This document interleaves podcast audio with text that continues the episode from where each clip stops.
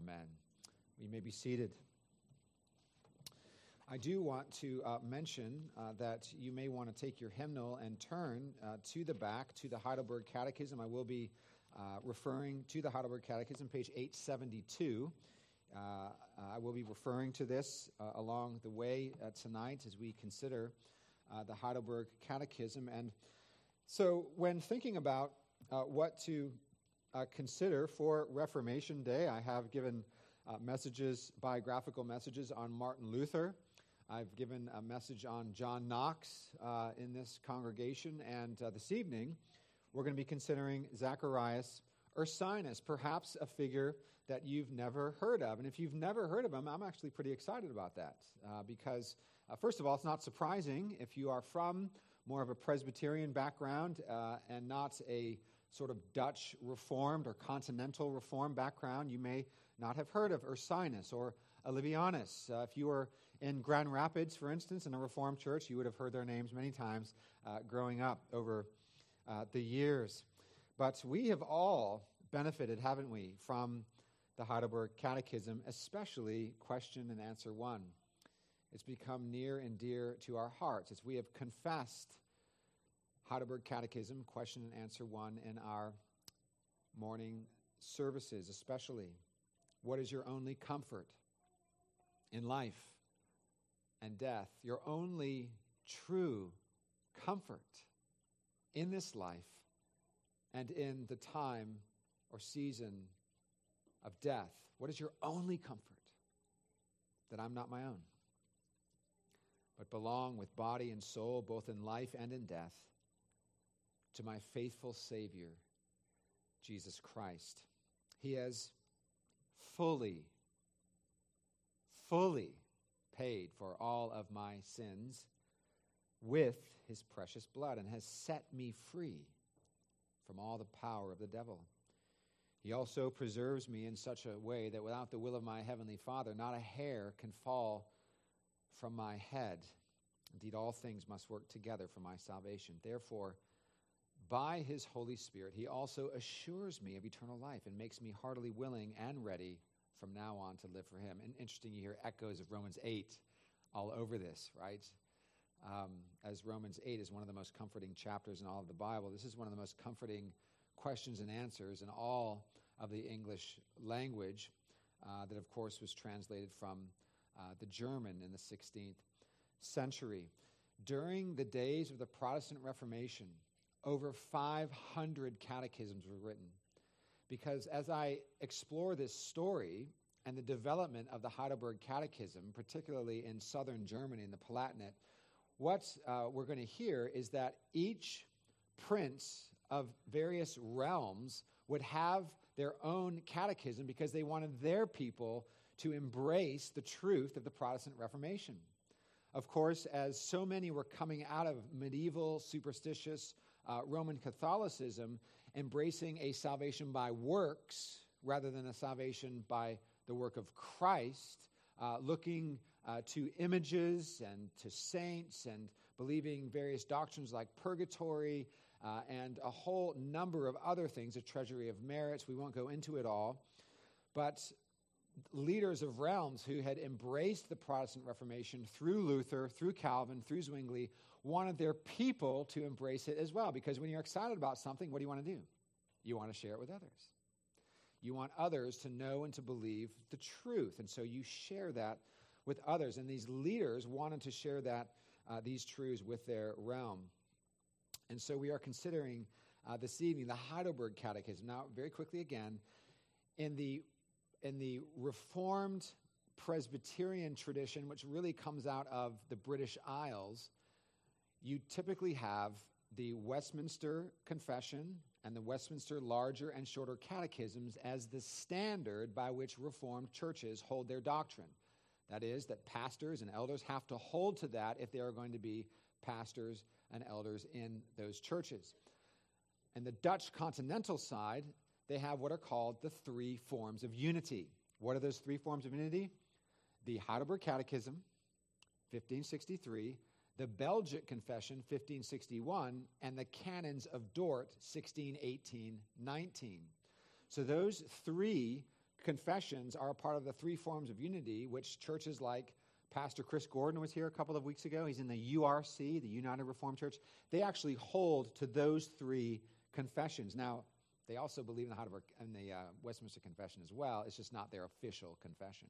And the same goes for us when it comes to these other confessions. And so we come to this marvelous confession of faith. It's this, this confession that we just uh, read and that we confess as a church uh, many, uh, many times over the course of a year is a glorious reminder of who we presently are because of what Christ has done, already done. What nourishing truth for our faith and personal assurance, especially in times of temptation and suffering. This question and answer one, which for many who aren't familiar with the Heidelberg Catechism, but maybe confess it here in this church, this is only one of 129 questions and answers in the Heidelberg Catechism, which skillfully and pastorally summarize the Protestant and Reformed faith. Since it was published 459 years ago in January of 1563, now get your bearings here. Martin Luther nails the 95 Theses uh, to the church door in Wittenberg in 1517. Uh, fast forward, uh, there is the um, uh, various confessions that are being written. Uh, the uh, council at Marburg in 1529. you have Calvin coming along and writing the Institutes. The first edition of the Institutes is in the 1536. so you have Calvin's ministry coming. So there's Luther, Calvin, there's Zwingli, who's the Swiss reformer in Zurich. All of this is happening in the 1520s and 30s and 40s and 50s.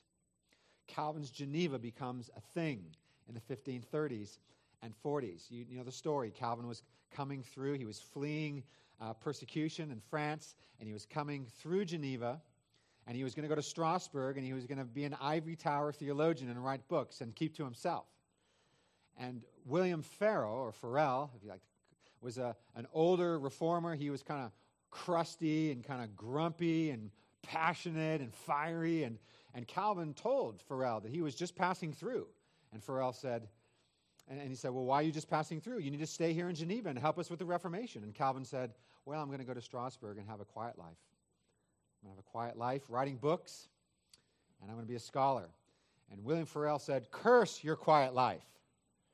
May God curse your life of solitary confinement, reading uh, and studying and writing. You need to stay here and, uh, and, and help us with the Protestant Reformation. Thank God that Calvin uh, submitted to uh, the fiery William Farel and stayed there and carried on in ministry. It's interesting that later, when Calvin was actually kicked out of Geneva by the city council and went to Strasbourg for three years, and then he was invited back by the city council. And uh, when he was invited back, Calvin said, I would rather die a thousand deaths than go back to Geneva and minister in that place. And then the next thing he says is quite extraordinary. But I will submit to the will of God. If that's where he wants me to go, I will go there. And he did, and he had a long and extraordinary ministry, which still affects us today. But this catechism was published in 1563 in Heidelberg, Germany and it has provided extraordinary measures of comfort and encouragement to millions of Christians, tens of millions of Christians, the world over uh, since the, those early days. And no one, it can be safe to say, involved in this production would have ever dreamed of the lasting impact that a catechism like this could have. Uh, now, very quickly, uh, in case you're wondering, you're, you're, you're new here, you're not quite sure what a, what a catechism is, it's a simple teaching tool for the cause of discipleship of a question and then a response to that question with an answer that is a biblical summary of some doctrine. And so being catechized is not some form of ancient torture, uh, it is learning doctrine. It's being raised in, in, in, in, the Christian faith, knowing what you believe and why you uh, believe it. And so, uh, the, the Reformed community uh, over the years embraced this catechism, the Heidelberg Catechism, and uh, celebrated it. The, the Genevan reformer, John Calvin, whose theology had a massive influence on the Heidelberg Catechism, dedicated his commentary to Jeremiah to Prince Elector Frederick III, who was the elector of the Palatinate. Now, you know that term elector. Uh, in those days, in the Roman, the Holy Roman Empire, which was neither holy uh, nor Roman, uh, they had electors uh, in different parts of the empire who would come together when there was a need for a new emperor and they would vote. They were called electors. They held very important positions. So this prince elector was the elector of the Palatinate in southern Germany. And he sponsored and oversaw the creation of this catechism. In Calvin's dedicatory address to his commentary on Jeremiah, written in July of 1563, just a few months after the catechism was published, and only a, year before his death, um, Calvin gave the pious Prince Frederick high praise for his defense of the gospel in the face of much persecution, especially as it concerned the doctrine of the Lord's Supper. The doctrine of the Lord's Supper. About 200 miles northeast of Geneva, in the city of Zurich, second generation reformer Heinrich Bullinger also gave the Heidelberg Catechism high praise. In a letter to a friend, Bullinger wrote that the Heidelberg Catechism was, quote, the best catechism ever published. Now, that was high praise. Calvin's catechism was already published at this time. There are already hundreds of catechisms that have been published all uh, over the continent, and he said this was the best one. The success of the catechism spread far and wide, all over Europe. Herman Selderhuis, a Calvin scholar, highlights that success, that success when he tells about a noted 17th century German Dutch painter and poet named Anna Maria von Schurman, who lived from 1607 to 1678, who was greatly influenced by the Catechism. Recorded as the first woman to attend lectures at the University of Utrecht in the Netherlands, von Schurman once wrote that, quote, as a little girl, no more than four years old, she was picking flowers in the field with her maid who consequently bade her recite the first question and answer. As she repeated the words, quote, that I am not my own, but belong to my faithful Savior Jesus Christ, she became so exhilarated and so filled with the love of Christ that this event and the emotions she experienced were etched into her memory for the rest of her life. This kind of sense of, of God's truth and his gospel and the closeness of God is a story uh, that the Catechism has. Uh, uh, this story is a similar one for many who have recited this catechism and learned the Heidelberg Catechism and the influence it's had uh, on their lives for four and a half centuries of people. Noted 19th century church historian Philip Schaff tells us why the Heidelberg Catechism in general, and question and answer one in particular, have been so cherished over the centuries. I, I introduced Heidelberg Catechism question and answer one to my former congregation in Douglasville, Georgia, and I can't tell you the number of people that actually stenciled this, put it on their wall, uh, uh, in various ways had it placed on their walls, read at funerals. Um, it's so precious, so pastoral. Uh, but this um, historian writes this quote, The genius of the catechism is brought out at once in the first question, which contains the central idea and strikes the keynote. It is unsurpassed for depth, comfort, and beauty, and once committed to memory, can never be forgotten. It represents Christianity in its evangelical, practical, cheering aspect, not as a commanding law, not as an intellectual scheme, not as a system of outward observances, but as the best gift of God to man, as a source of peace and comfort in life and in death. What can be more comforting? What at the same time more honoring and stimulating to a holy life than the assurance of being owned wholly by Christ, our blessed Lord and Savior, who sacrificed his own spotless life for us on the cross? The first question and answer of the Heidelberg Catechism is the whole gospel in a nutshell. Blessed is he who can repeat it from the heart and hold it fast to the end. End quote. That's from Philip Schaff's Creeds of Christendom.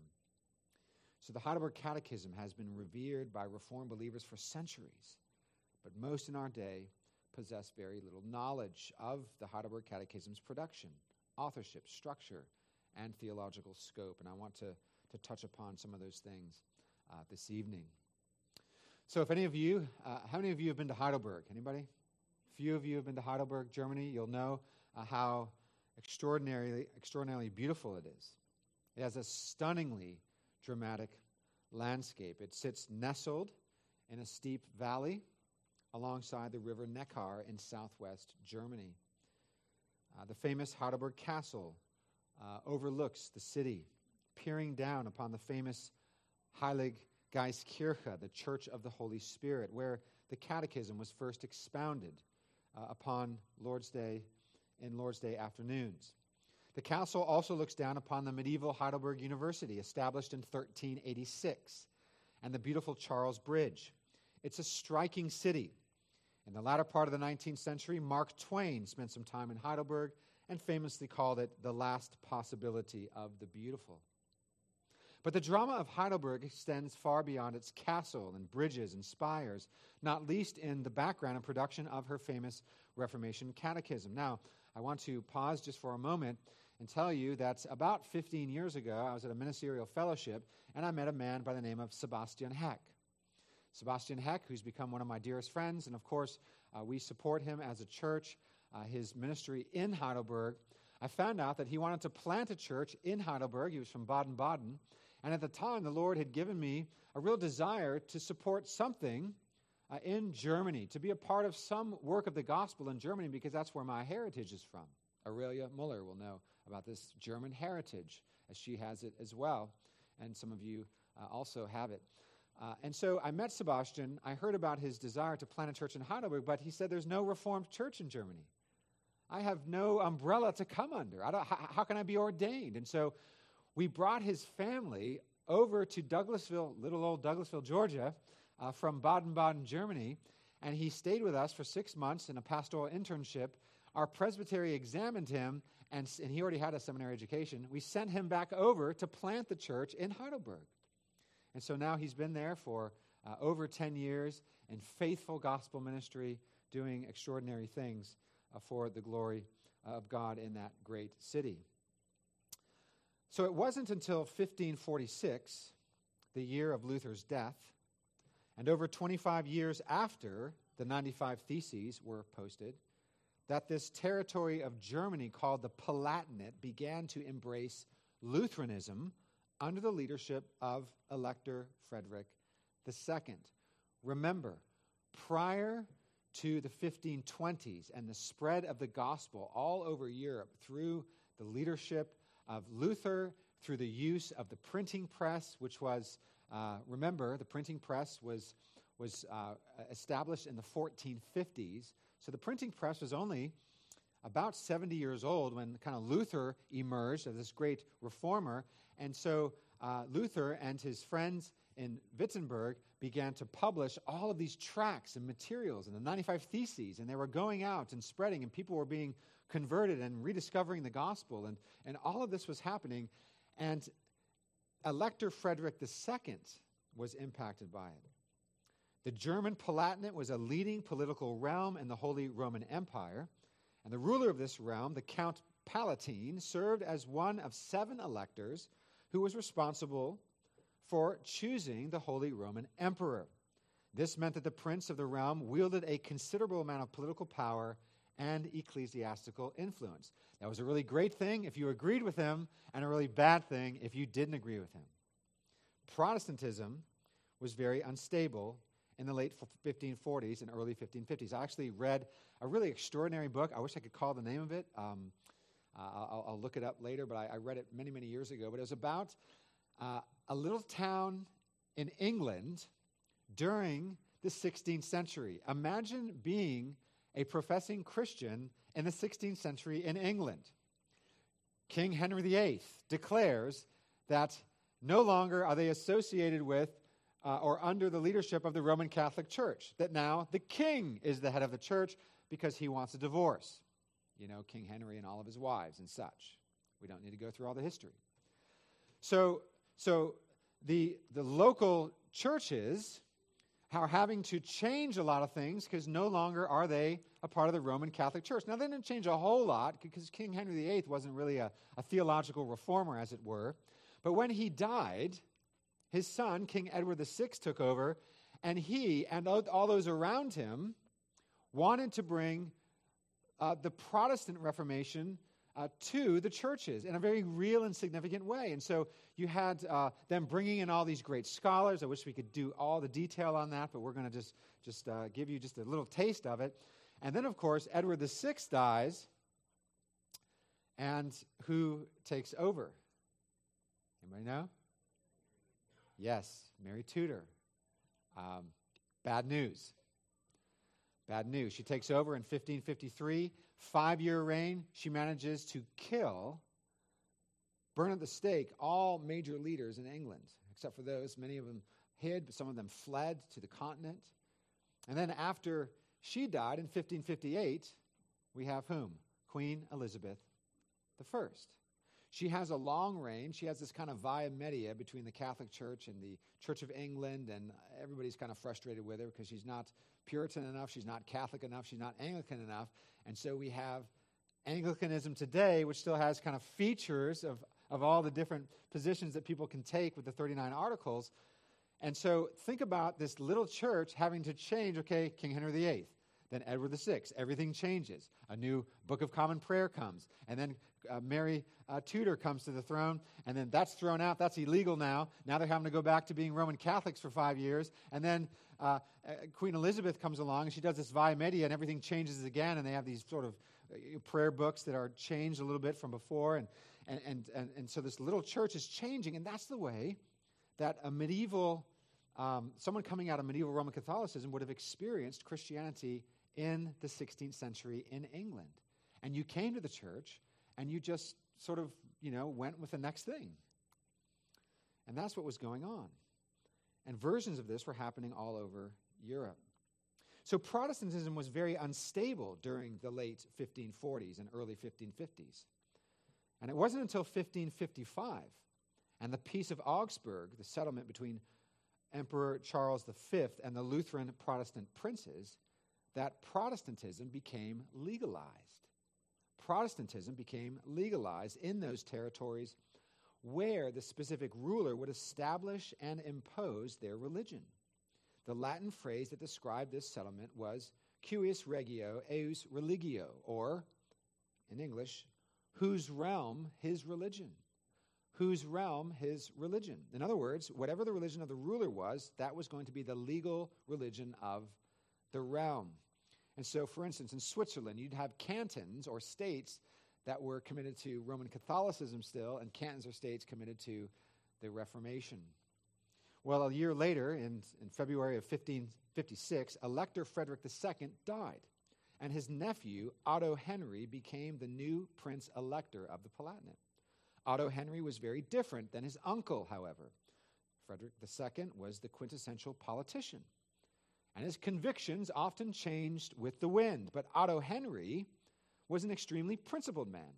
He firmly held his Protestant views, which were a healthy mixture of Lutheran, Melanchthonian, that is, Philip Melanchthon, who followed Luther, and Calvinistic views. Elector Otto Henry sought to bring reform in the churches at the parish level and even tried to get Philip Melanchthon himself to return to his old stomping grounds in order to bring further reform to that region. According to Charles Gunnoe, quote, Otto Henry authorized a wide ranging church visitation in 1556. This visitation was carried out by Otto Henry's uh, uh, trusted uh, men who would go in and observe and, and see how things were going in the churches. But this visit proved to, be, proved to be very discouraging. Many of the churches in his realm were influenced by Anabaptism, and very few of the ministers were properly trained for the ministry there was much work to be done. In addition to these visitations, Otto Henry authorized iconoclasm in his realm, authorizing his officials to, quote, clear the Palatinate of the material artifacts of late medieval piety. That's basically fancy code for destroy the statues, break out the stained glass windows, and those kinds of things. Henry also brought about calculated reform to the curriculum and faculty of the University of Heidelberg, receiving needful counsel from Philip Melanchthon along the way. All of this, of course, laid a solid foundation for the influential reign of Elector Frederick III, the mastermind behind the production of the Heidelberg Catechism. Uh, after Otto Henry died, Elector Frederick III, or Frederick the Pious, as some called him, ascended the throne in 1559. Not to be confused, by the way, with Frederick III of Saxony, who was the staunch defender of Luther in that realm. Different man altogether. Frederick III of the Palatinate, or st- that part of southern Germany, was born and raised a Roman Catholic, but was converted through the witness of his first wife, Maria, a staunch Lutheran.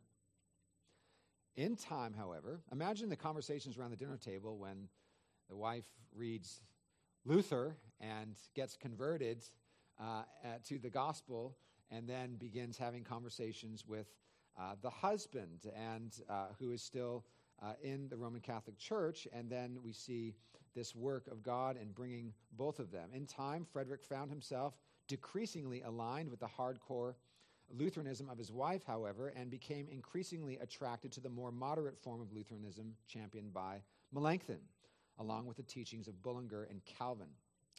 Uh, Lyle Bierma writes that, quote, upon Melanchthon's death in April 1560, Frederick III found himself looking more and more to the Zurich and Genevan Reformations for inspiration, advice, and personnel. So sometimes you'll see books titled um, the Reformations, plural, because there were all kinds of reformations happening all over Europe. Uh, they, they were different. They had different emphases, different catechisms, different uh, focuses. All of them focused on that we are saved by grace alone, uh, through faith alone, in Christ alone, to the glory of God alone, and to the scriptures alone that we look. Uh, however, there were different emphases uh, within uh, that general focus. The years leading up to the crafting of the Heidelberg Catechism were quite eventful. Two Lord's Supper controversies arose in 1559, and a Lord's Supper disputation took place in 1560. These controversies and debates focused primarily upon the nature of Christ's presence at the Lord's Supper. Now, there were two um, uh, sort of groups that were arguing with each other. One was called the Gnesio Lutherans, and one was called the Melanchthonians. The Gnesio, or genuine Lutherans, what they call themselves, was a name uh, of, of derision given to those Lutherans who would not bend an inch on Luther's view of consubstantiation or much of anything that Luther taught. These men were contentious, unwilling to work with or endorse anyone who didn't hold precisely to their views. They believed Philip Melanchthon to be a compromiser of truth for the sake of unity and had no time for his 1540 revision of the version of the Augsburg Confession, which changed Article 10 on the Lord's Supper. And so let me give you a sense of this. The Gnesio Lutherans wouldn't have come in and worshiped with Christ Church Presbyterian. They wouldn't have been seen close to us. They were strict, sort of grumpy uh, Lutherans that, that, that, that our way or the highway. We won't worship with other people. This is the way it's going to be uh, done. Uh, by the way, these Lutherans still uh, exist uh, in the world today. I have kind of a fun uh, story to tell. Uh, back in 2010, I, I, I, shared with you that in my previous congregation, we, we, we helped plant that church in Heidelberg. And during that process, a few of us went over there and we created a, uh, a kind of introductory video filmed in different parts of Germany to help people understand what we were trying to do. And uh, that was put on the internet so for people to see. We wanted people to know what we were doing, planting this church and such. And uh, we had a very interesting response uh, to this by a very higher up in, I won't say what denomination, but a, but a Lutheran denomination uh, in America, uh, uh, one of the higher up uh, uh, leaders in that, and um, and he he wrote. Oh no, he yeah he wrote this on a prominent Luther, Lutheran blog. So I, I just have to read this because it's actually quite quite interesting and a bit funny. This is what he wrote on his prominent blog. Um, quote, American Presbyterians are aiming at planting Reformed congregations back in Germany. Watch this video and notice how lacking an articulation of the gospel actually is. Notice particularly the first several minutes where not once is the name of Christ mentioned, and only God is referred to and his glory. The word gospel is mentioned, but not articulated. Re- remember, this is just a, uh, not a teaching video. This is, a, hey, we're planting churches, you know, we're doing it for the glory of God, such a. He goes on. Um, typical of, he says, the, go- the word gospel is mentioned but not articulated. Typical of Calvinism, unfortunately. He goes on. It gets worse. I resent how Calvinists continue to try to co opt Martin Luther for their cause. We all know how vigorously Luther rejected the Reformed view of the Lord's Supper, among many other views. I understand why the Calvinists must play Lutheran hymns, since their own tradition produced no music of any value in Germany during the Reformation era. But simply using a mighty fortress as a soundtrack for a video does not in any way give them any right to imply that they are somehow the le- legitimate heirs of the Luther, Lutheran Reformation. Let's be clear about something Calvinism is not a faithful proclamation of the gospel of Jesus Christ. Therefore, it is not an authentic, genuine, and true presentation of the Reformation, but an unfortunate deformation of it.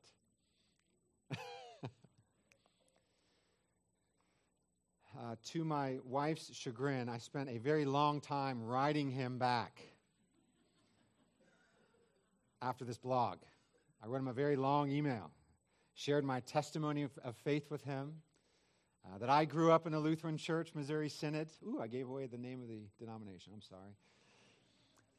And how I appreciate Melanchthon, Philip Melanchthon's ministry in the context of the Protestant Reformation because he tried to bring the Reformation together, as did Calvin.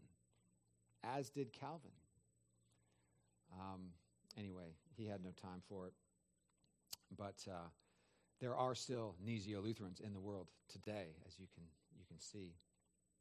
So, this is what Elector Frederick III was dealing with, but not for long. In response to the Lord's Supper controversy, Frederick decided that the Gnesio Lutherans needed to go, and that theologians and pastors of a, a more reformed stripe needed to be brought in to replace them.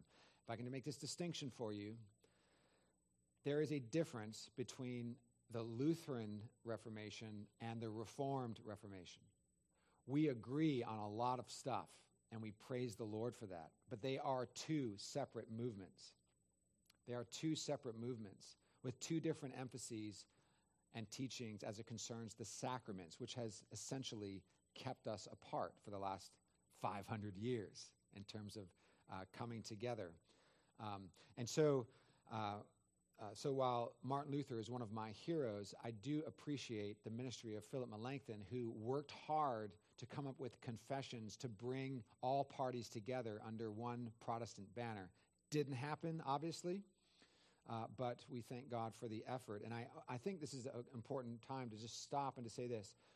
Brothers and sisters, we should hold our doctrine with deep conviction and show the courage of our conviction. Amen? We should hold our doctrine with deep conviction, but we also hold it with charity and with humility and with love. We should never go around with our Heidelberg catechisms or our big Westminster confessions and beat people over the head and wonder how they could be so dim witted as not to believe or to understand the things that we believe and understand. We are all pilgrims on the way. We are all pilgrims on the way. And uh, in terms of those who are truly in, in union with Christ. And there are those from various traditions, theological traditions, who are united to Christ by grace through faith. Amen? And so we, we, we approach brothers and sisters from other traditions with the charity, with charity and with humility, and rejoicing and celebrating that which we all hold dear. And so we don't hold our views with arrogance, we hold our views with humility. And from time to time, if there's discussion or interest or questions, we talk about those things with humility. But, but also, we, we cherish them. I, I, I really think that it's unhelpful to kind of have this doctrinal reductionism that becomes true of these sort of coalitions that come together and they reduce everything to two or three points. And that actually, in the long run, does harm to Christian discipleship because then Christians actually don't know what they believe or why they believe it about God, Christ, man, sin, the fall, creation, all these things that are so important. We don't want to just throw those out in the name of unity, reducing everything to two or three statements on a website. No, we want to embrace our doctrine, embrace our heritage, rejoice and celebrate the fact that we are Reformed Presbyterians convictionally. And yet, when we bump into our Anglican friend and we begin talking about church, we don't, we don't seek to overpower them or to argue with them in unkind or, or dogmatic ways. We, we, we understand the place for those kinds of discussions, but we hold our views with charity. So there's my soapbox. Uh, uh, for, for, the, for the evening. But this brings us to uh, a key figure in the creation of the Heidelberg Catechism, that is Zacharias Ursinus. Zacharias Ursinus. Not a name that one hears too much about in Reformation history, but an important one nevertheless. He lived from 1534 to 1583. 1534 to 1583. He was born uh, the son of a deacon in Breslau, Silesia, which is now modern day Poland, in 1534. By this time, the Lutheran Reformation was in fourth gear, and Ursinus' hometown was heavily influenced by the Lutheran Reformation, especially by friends and students of Melanchthon. In his mid teen years, in the spring of 1550, four years after Luther's death, Ursinus began his studies at the University of Wittenberg in order to study under Luther's successor, Philip Melanchthon. Because Ursinus came from humble means, Melanchthon helped him with funding for his school and living expenses, getting a physician friend to sponsor Ursinus. In the last two years of his studies, in 1557 1558, Ursinus went on a study tour of the major cities of the Protestant Reformation paid for by a rich uncle. It's always good to have rich uncles pay for Reformation study tours. Oh, to be a fly on the shirt of Ursinus during this Reformation city study tour. He visited towns such as Worms, Strasbourg, Heidelberg, Zurich, Basel, and Geneva. Thus, Ursinus, in his mid 20s, personally spent time with and was greatly influenced by notable reformers such as Heinrich Bullinger, Peter Martyr Vermigli, Theodore Beza, Calvin's successor, and John Calvin himself, to name a few. While in Geneva, Ursinus was given a wonderful gift, a complete set of Calvin's works. It's quite possible that during this trip, Ursinus began to lean more heavily upon the Swiss Reformation and less upon the German, namely the Lutheran. After a brief time of study in Paris, Ursinus returned to Wittenberg, where he was soon invited to teach at the school in Breslau, which he attended as a child. The town of Breslau, however, was divided over issues concerning the elimination of Roman Catholic ceremonies and the real presence of Christ at the Lord's Supper. When he started teaching, Ursinus kept his recently fortified Reformed convictions to himself, but eventually he felt the need to speak up. One writer comments that after his first year of teaching, Ursinus, quote, came forward with a number of theses concerning the Lord's Supper that demonstrated his change from a moderate Lutheran to a clear following of Calvin's teaching. Wanting to avoid further conflict in the city of his youth, Ursinus resigned from his post in the spring of 1560, and he moved to Zurich to study Hebrew and the Reformed faith with the Italian reformer Peter Martyr Vermigli. Meanwhile, going on at this very same time in Heidelberg is the unfolding of all the drama that I mentioned earlier. Remember, in 1560, Elector Frederick III recently ascended the throne, and tensions rose up between the Gnesio Lutherans and the Reformed. They were running high in the university and in the parish churches, and the doctrine of the real presence of Christ was being hotly debated, and fairly big changes were being made. One of those changes was Elector Frederick's reformation of the Collegium Sapientiae, the College of Wisdom, a training college for pastors that was established in 1555. Under Frederick's leadership, the college became a reformed theological seminary of sorts. Frederick contacted Italian reformer Peter Martyr Vermigli and asked him to consider supervising this college. Vermigli declined, but he highly recommended his student, Zacharias Ursinus. In July of 1561, Ursinus accepted the job, but not without reluctance. Like Calvin, Ursinus longed for a peaceful life of study away from conflict. In a letter to a friend just before moving to Heidelberg, Ursinus writes, quote, Oh, that I could remain hidden in a corner. I would give anything for shelter in some quiet village. These are, I must say, the thoughts of probably every pastor from time to time in the midst of busy ministry or conflict. But the Lord had better things for Ursinus to do than to study and write in a quaint and quiet Swiss village. Ursinus showed up for work in Heidelberg on October 13, 1561. Elector Frederick appointed him rector and teacher at the College of Wisdom. After his first year, he received his doctorate and was appointed as professor of dogmatics at the University of Heidelberg. In addition to these responsibilities, Ursinus began to work on, you guessed it, two catechisms in 1562 a smaller catechism for children and the common laity, and a larger catechism written for his theology students at the university. All of Ursinus's work on these two catechisms served as the groundwork for the Heidelberg Catechism. Indeed, it has been clearly shown that 90 of the Heidelberg Catechism's 129 questions and answers can be traced back to Ursinus's shorter catechism, and there are also many linguistic parallels to his larger catechism. In addition to Ursinus's work on his own two catechisms, we know that around this time Ursinus was translating Calvin's Genevan Catechism of 1541 from French to German.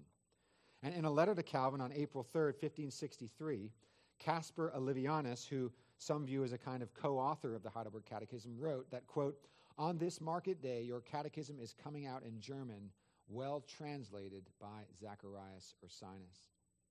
So we can see that Zacharias Ursinus was well suited to, uh, for such a time as this. God had prepared him to be the primary author of the Heidelberg Catechism, the somewhat complex theological landscape of Elector Frederick's, Frederick's Palatinate kingdom, a kingdom filled with Gnesio Lutherans, Zwinglians, Anabaptists, Melanchthonians, and Calvinists, needed a new confession.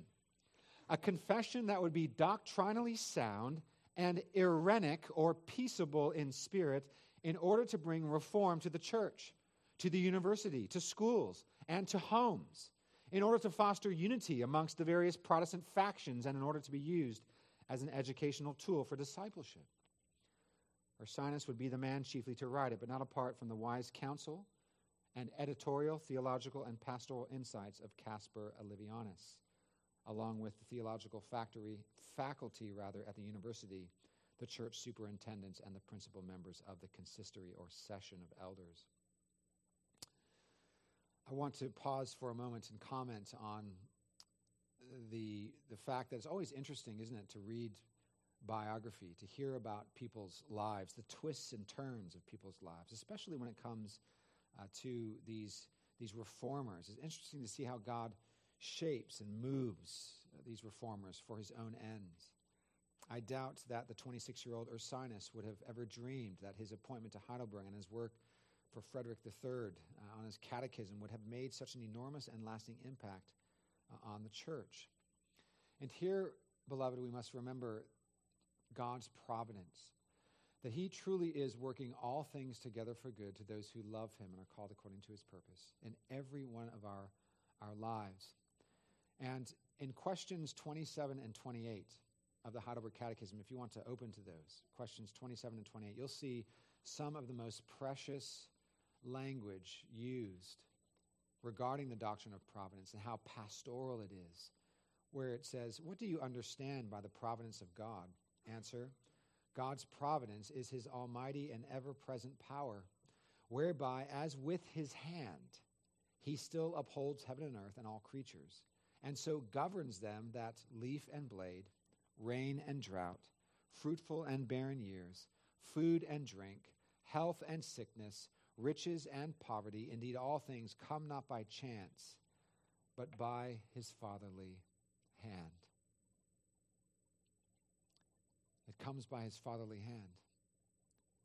I remember hearing many years ago, we were in Milan, and Sebastian was preaching on these questions and answers. And he made a comment which has always stuck with me that if we believe the truth that is set forth, this summary of biblical truth set forth in this question and answer, then we believe that if difficulties come in our lives, that it is truly brought to us by our Heavenly Father, and that it's better that this is happening than if it were not happening. Because the Father is, is much wiser than we are, and He knows exactly what we need. He knows exactly what everyone around us needs. Think of all the things, perhaps, that we would do or say or think or act out on if the Lord hadn't brought difficulties into our lives to humble us and to make us trusting creatures to our God. This is precious. All things come not by chance, but by his fatherly hand. Question 28 What does it benefit us to know that God has created all things and still upholds them by his providence? Answer We can be patient in adversity, thankful in prosperity, and with a view to the future, we can have a firm confidence in our faithful God and Father that no creature shall separate us from his love. For all creatures are so completely in his hand that without his will they cannot so much as move. They cannot so much as move. God is sovereign. He's working all things together for good for his people through his providence, and we can trust him. What's the alternative? Chaos. You're on your own. Some dictator that takes over is the one who truly is in control. Those are the only options. But we know, dear ones, that over all that is taking place in the world today, the Lord is sovereign and He's working out His will. There's great mystery.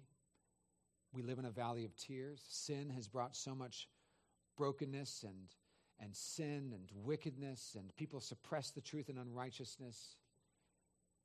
But this is our wonderful comfort in life and in death that not a hair can fall from our head. Nor, a hair does not fall from our head apart from the will of our Heavenly Father. And her Ursinus' life is a wonderful testimony of God's faithful, providential workings. And it's an encouragement to us to trust God, to rest our faith in Christ, and with the energy of Christ to press on with the ministry, with the vocations that He has given to us. Well, what is the purpose of the catechism? What is the purpose of the catechism? Earlier, I alluded to the purpose and aims of Frederick's new catechism. In his preface to the Heidelberg Catechism, written in January of 1563, the elector clearly spelled out the purpose of its production. About a third of the way through his introduction, Frederick writes this. And here's interesting, too. You have this, this king, this elector, this, this person who is, is in charge of the realm, and yet he's called Frederick the Pious. He's godly. He's godly. He cares about the spiritual lives of his subjects. And so he writes the introduction to this new catechism, and this is one portion of it. Quote On the advice of our entire theological faculty here, also in cooperation with all superintendents and the chief ministers of the church, we have had we have had prepared and compiled in both German and Latin a concise booklet of instruction or catechism of our, of our Christian religion extracted from the Word of God. This was done so that in the future, not only will our young people be instructed in the Christian doctrine in a godly manner and admonished in unanimity, but also so that pastors and school teachers themselves will have a reliable model and a solid standard as to how to approach the instruction of our young people. And so that they will not change one thing or another on a daily basis, you know, which doctrine do we believe today? Or introduce a contrary doctrine. So we see that there are essentially three main purposes or aims set forth.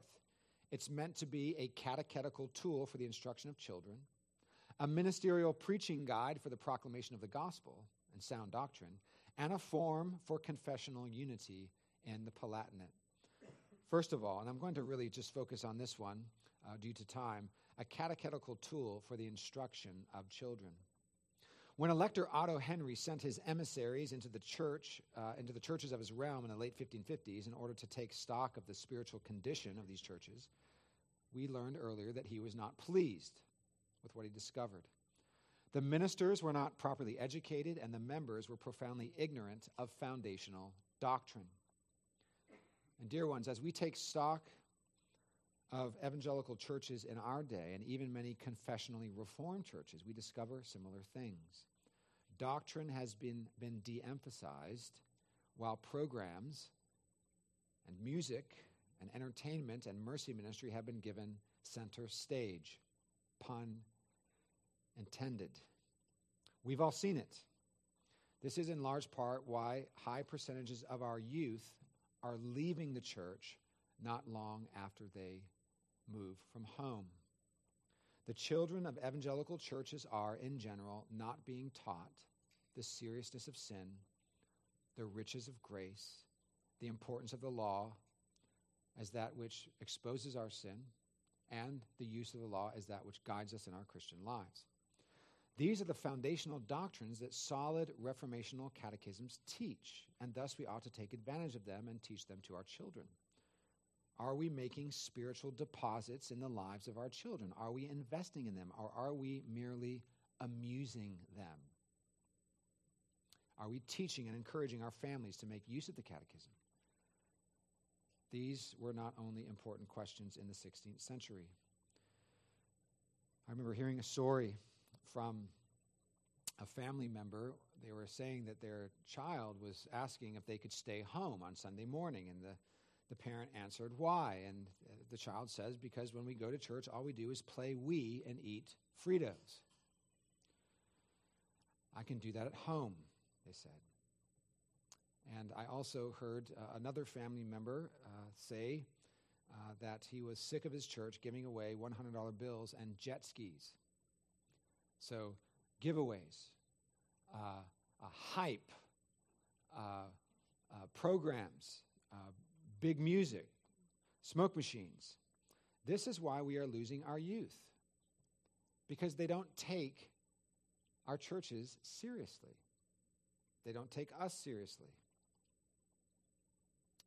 I remember Carl Trueman teaching me one time about this British word called naff. That is so naff.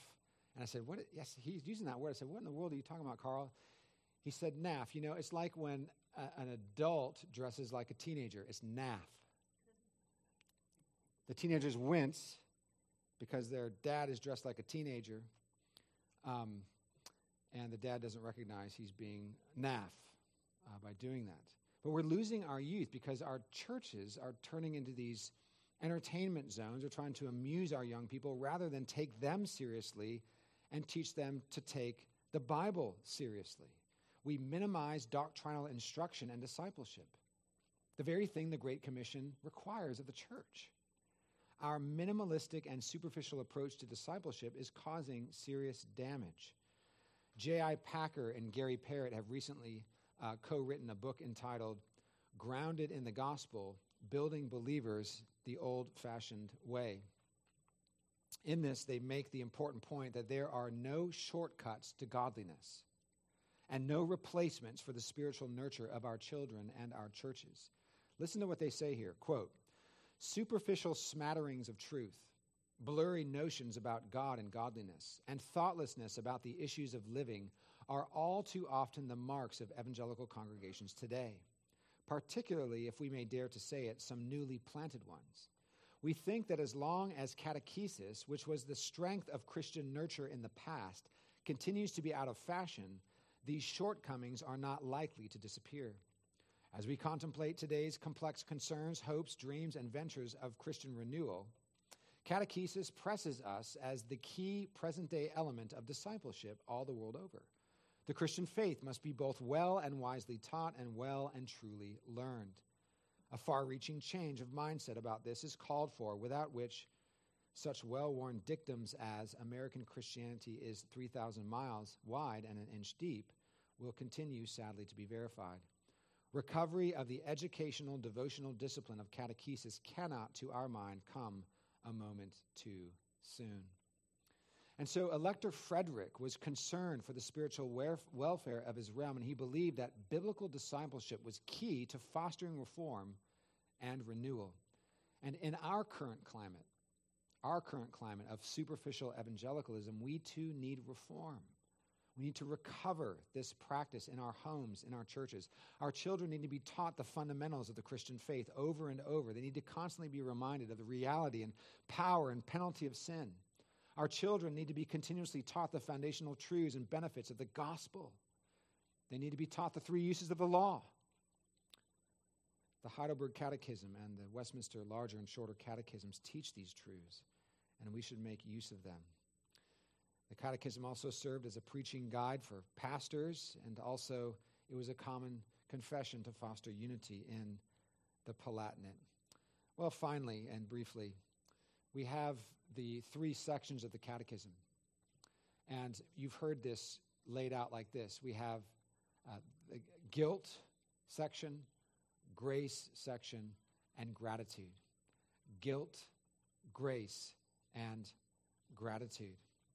And uh, in these sections, we have this unpacking of what it means to be fallen in sin, who saves us from our sin, and then finally, the thankfulness with which we should live as redeemed Christians. Of course, it deals with the Ten Commandments and the Lord's Prayer and the Apostles' Creed, as did many ancient catechisms. What I want to do as we close uh, this evening is I want to read this section on the guilt section to show the way the catechism builds. And I'm going to read a bit California fast uh, tonight uh, so that we can get through this. But I want to read, uh, look at question three of the Heidelberg Catechism. I'm going to I'm going to read through, and I want you to to to recognize how it builds. The truth builds, and there's anticipation as to what is coming, and there is glory and excitement every time you read through it. Uh, and so I'm going to read this, and then I want to talk about just a couple practical ways that we can institute um, the, the catechism in our, our lives and our homes. Question three From where do you know your sins and misery? From the law of God. Question four What does God's law require of us? Christ teaches us this in a summary in Matthew 22. You shall love the Lord your God with all your heart, soul, with all your mind. This is the great and first commandment, and the second is like it. You shall love your neighbor as yourself. On these two commandments depend all the law and the prophets. So, can you keep all this perfectly? No. I am inclined by nature to hate God and my neighbor. Did God then create man so wicked and perverse? No, on the contrary, God created man good and in his image, that in true righteousness and holiness, so that he might rightly know God, his creator, heartily love him, and live with him in eternal blessedness to praise and glorify him. From where then did man's depraved nature come? From the fall and disobedience of our first parents, Adam and Eve, in paradise. For there our nature became so corrupt that we are all convinced and born, conceived and born in sin. But are we so corrupt that we are totally unable to do any good and inclined to all evil? Yes, unless we are regenerated by the Spirit of God. 9. Is God then not unjust by requiring in his law what man cannot do? No. For God so created man that he was able to do it. But man, at the instigation of the devil in deliberate disobedience, robbed himself and all his descendants of these gifts. 10. Will God allow such disobedience and apostasy to go unpunished? Certainly not. He is terribly displeased with our original sin as well as our actual sins. Therefore, he will punish them by a just judgment, both now and eternally, as he has declared Cursed be everyone who does not abide by all things written in the book of the law and do them. But is God not also merciful? God is indeed merciful, but he is also just. His justice requires that sin committed against the most high majesty of God also be punished with the most severe, that is, with everlasting punishment of body and soul. Question 12. Since according to God's righteous judgment we deserve temporal and eternal punishment, how can we escape this punishment and be again received into favor? Answer God demands that his justice be satisfied. Therefore, full payment must be made either by ourselves or by another. Can we ourselves make this payment? Certainly not. On the contrary, we daily increase our debt. Question 14 Can any mere creature pay for us? No. In the first place, God will not punish another creature for the sin which man has committed. Furthermore, no mere creature can sustain the burden of God's eternal wrath against sin and deliver others from it. What kind of mediator and deliverer must we seek? Answer One who is a true and righteous man, and yet more powerful than all creatures. That is, one who is at the same time true God. Why must he be a true and righteous man? He must be a true and right, a true man because the justice of God requires that the same human nature which has sinned should pay for sin. He must be a righteous man because one who himself is a sinner cannot pay for others. Question 17 Why must he at the same time be true God? He must be true God so that by the power of his divine nature he might bear in his human nature the burden of God's wrath and might obtain for us and restore us to righteousness and life. Question 18 But who is that mediator? Who at the same time is true God and true and righteous man? Answer Our Lord Jesus Christ, whom God made our wisdom, our righteousness, and sanctification and redemption. What a glorious movement from the fallenness and sin to the justice and wrath of God, to the mercy of God, and to the one whom He would send to be our Savior. You see why this is so glorious, why this is so important for the life of the Christian. In question 36, you'll see there the question and answer What benefit do you receive from the holy conception and birth of Christ? He is our mediator, and with his innocence and perfect holiness covers in the sight of God my sin, which, in which I was conceived and born. In question 44, he talks about delivering me. And there's this, this personal pastoral language just all throughout uh, the Heidelberg Catechism, which brings such wonderful encouragement and deepens our uh, assurance. And so, while we come to the end of this time together, how do we respond to this history? As Ursinus is one of those great, and the great cloud of witnesses who encourages us to carry on, to keep on. And I think when we when we look at the historical development of the Heidelberg Catechism and we just touch upon the, the form of the catechism, guilt, grace, gratitude, when we think about these questions and answers we've, we've gone over tonight, which is just a small sampling of them, I wish we could take more time. We see how these catechisms can be so helpful for the discipleship of our children and for the ongoing discipleship of our congregation, for ourselves as adults.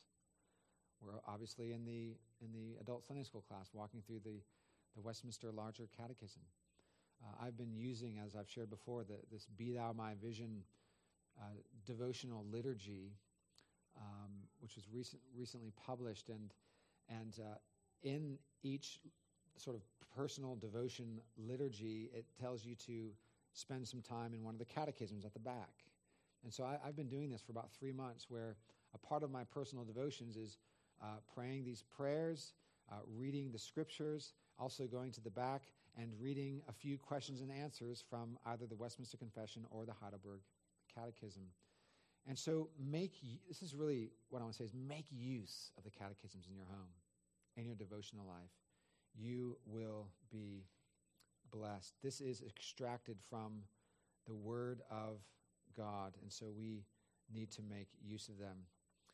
And then as we think about the history of uh, Prince uh, Frederick Elector uh, III, when we think about Melanchthon, when we think about the way that they try to bring unity in the realm, um, let's hold our truth with passion and conviction, but let's also be charitable to those who are not quite in the same place that we are, who hold the same hope and trust and faith in the person and finished work of Christ alone for salvation but we may have differences on baptism. We may have differences on the Lord's Supper. We may have uh, differences on ecclesiology and, and the governing of the church. And we may have sharp disagreements. And there may be times when there's a heightened kind of conversation or, or exchanging of views and such. But in it all, we want to hold these things with charity and with love.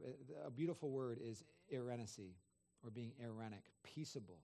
Let us not be combative uh, and irritable with, with, with our reformed convictions, but rather let us hold them uh, with love. And may this uh, be something we learn from the development of uh, the Heidelberg Catechism and the life of Zacharias Ursinus. Let me pray for us.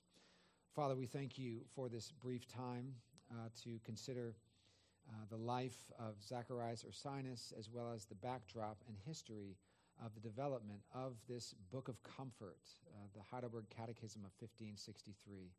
Uh, Lord, we confess it often in this church. We pray that all of us would get more familiar with these 129 questions and answers so that we would be more familiar with and could better articulate this glorious gospel of grace, uh, which uh, you've announced through your Son and which we believe by your grace. And we pray this in Jesus'